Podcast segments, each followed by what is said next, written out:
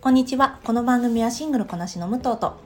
ワーママアキノが何かと求められがちな3、40代をより楽により楽しく生き抜くための試行錯誤をシェアしていきます。私たちの正解のない話ですが楽しんでいただければ嬉しいです毎朝6時に配信をしています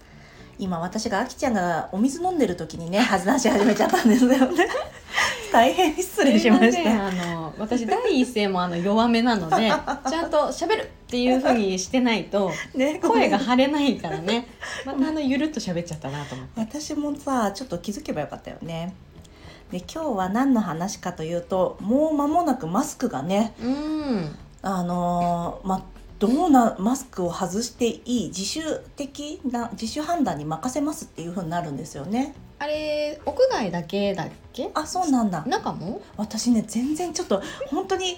ニューこのテーマにしてお本い当てだあれなよんねですけど誰も正しい情報そをうそうまあ、でも外していいってそうだいようねねことなんですよね、きっとなんかあの外させたいんでしょうね G7 でみんなを招くから、うんうんマスクあのーもういいにしようみたいな着用判断はそれぞれ任せましょうみたいになるってことですよね。うん、っていうことですうね。ん、でまあ個人的に言わせていただくと、うんこの時期はもう全然マスクをさせてくださいっていう感じであの花粉症の人はねそうだよあのね。外す気にもならないうんかなと思本当にそうだと思う。う。うんあと私この間花粉症ないって私全然ないんですって言ったと思うんですけど、うんこの間屋久島行って、おうおうおうまあ、屋久島ってご存知屋久杉がいっぱいあるそんうでだすよけどね。そう山に入ったら鼻水が止まらない止おまらないうおうそうあ私はこんなに杉だらけのところで花粉症をデビューしてしまってしかもなんかさ山に行くから最小限の荷物しか持ってなかったの。そうだだから、ね。あのハンカチは持ってたんだけどバンダナみたいなハンカチは持ってたんだけど、うんティッシュペーパーは持ってなかったの。おお。だったからあこれはもう最終的にハンカチでかもって 思ってたんだけどなんとか、うんまあ、あの最終判断にね至らずに済みました。ああよかったです本当ね。にその説はこの時期ティッシュを持たずして外に出るなんて我々からしたらもうそうだよ信ねじられない行為ですけどそうだよねベテランのねそうですよ花粉症の人に関してはね、うんああそうだあよのね 我が家全員あの鼻炎持ちだからうん家族で出かける時、うテんィッシュボックス持って出あかけるもん、ね、すごいなくなっちゃうかもしれそなういそうそうそうポケッ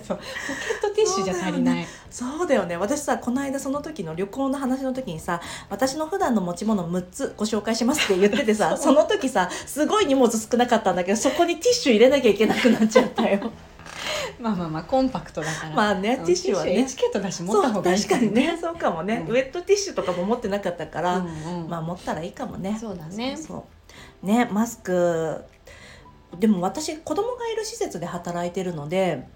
なんだっけこのしばらくはね私自身は外すことはなさそうだなと思ってるんだようね。んなんかこの間意外意外って思っちゃったんだけど、うんその私も京都旅行行った時に、うん観光地だし、うんで飲食店、うんで店員さんがねマスクをしてなかったんだよねでも結構多いよね。あそうなんだねなんか中目とかのおしゃれなお店でご飯食べてるとあーあの10件中8件ぐらいマスクしてないもん。あそうなんかなん私感覚ね私ち。中目調べだ中ったね目とかそうあと中野のなんかおしゃれなカフェとか行ったりとか な八幡とか中目黒とかなんていうのおしゃれなお兄さんがやってそうなうんカフェはねうんうん大体そうなんですよ。そうかもねそうそうそうもう都心歩いてたら結構もう、ねねマスクしてない人多いもんね、うん、あと私逆に意外だったのはインバウンドで観光に来てくださってる方が、えーマスクしてるうん、うんうんのに、あなんかマスクしてくれてるんだなと思った。多分あれってさもう日本に行くならもうマスク絶対必須ですよっていう感じなでのかねなってるんだろうねなんかマスクないとお店とか入れなくて困っちゃいますよとか言われてるのか多な、分そうだと思うねねそれはあるかもねであとやっぱり日本に来るとうんマスクが、うんあのいいマスクが安く買えるあっていそううなのんでだあへえの結構買い込んで行く人もいるみたいだそうよなんだ、うんえマスクどこで買ってる普段9点 どこの国から来てるんだ 日本で買ってない 9点で買ってるの点で買って私楽天で買ってるのよあそうだからさどこから来てるかはわからないのそうだね、そうそうへえなるほどね、うんもうでもマスクの私あの職場から支給されてるからいいけど、うーんそうそうじゃないとさマスクのさあのなんだお金もバカにならないよね。そうだねうん、そうだと思うあとやっぱり不織布はさ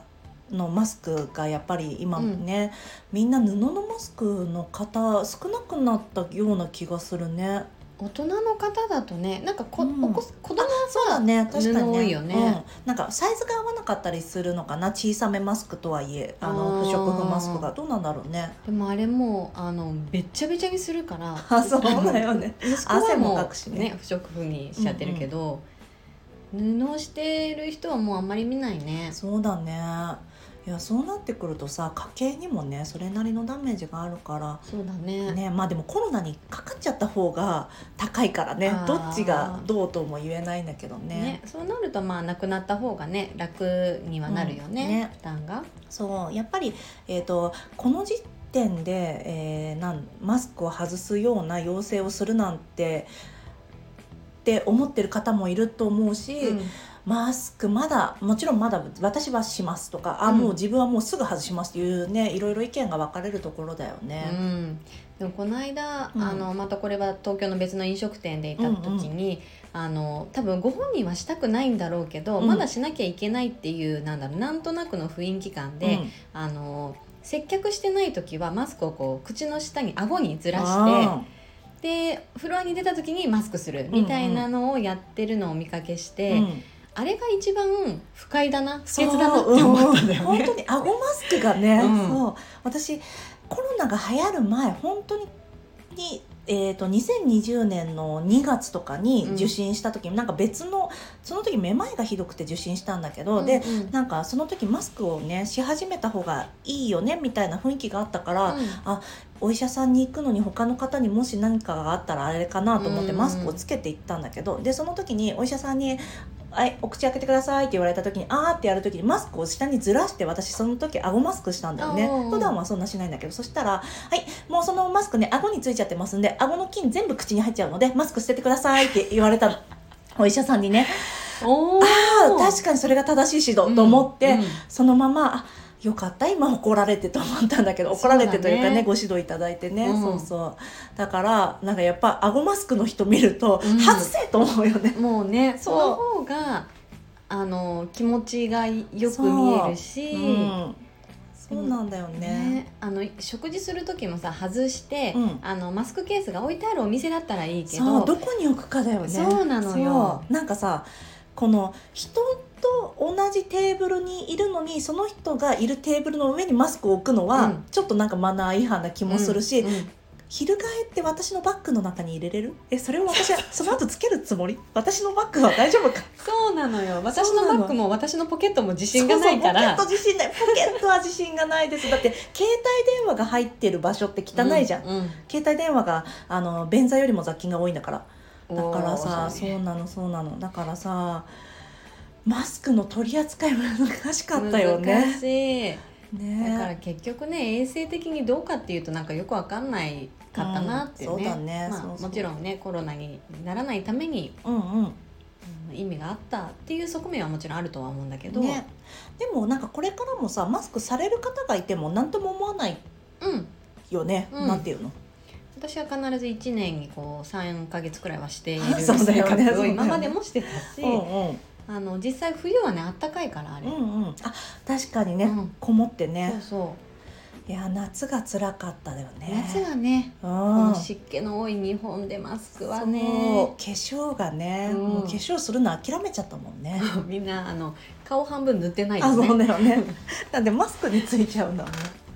ねこれからもね、あのーまだまだコロナを収束したわけじゃないからね、うんあのマスクされる方ももちろんいらっしゃると思うけど、はいもうマスクもう外とかはもうぜもうしたくないですっていう人もいる気持ちもわかるからね、うんもうちょっとそれぞれの個人の判断になっていきますねっていうところで、今日そこの選択肢ができるようになっただけでもね、うん、そうだねはいはい。では今日も聞いていただきありがとうございます。この番組はスタンド FM はじめ各種ポッドキャストで配信しております。ご質問やご相談はリンクにありますツイッターアカウントとスタンド FM のレターでお願いいたします。皆さんのフォローやご意見いただけますと大変励みになりますのでお待ちしておりますではまた次回失礼いたします。